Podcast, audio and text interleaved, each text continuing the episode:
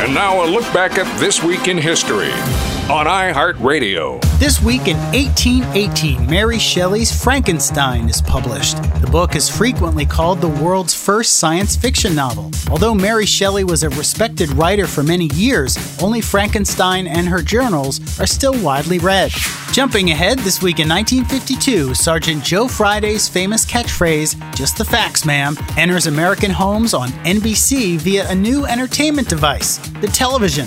A popular radio series since 1949, the police drama Dragnet became one of the first TV series filmed in Hollywood instead of New York. It also began a long, nearly unbroken line of popular crime and police TV dramas. This week in 1974, President Richard Nixon signs the Emergency Highway Energy Conservation Act, setting a new national maximum speed limit. Prior to 1974, individual states set speed limits within their boundaries, and highway speed limits across the country range from 40 miles per hour to 80 miles per hour. President Nixon signed a federal law lowering all national highway speed limits to 55. The act was intended to force Americans to drive at speeds deemed more fuel efficient.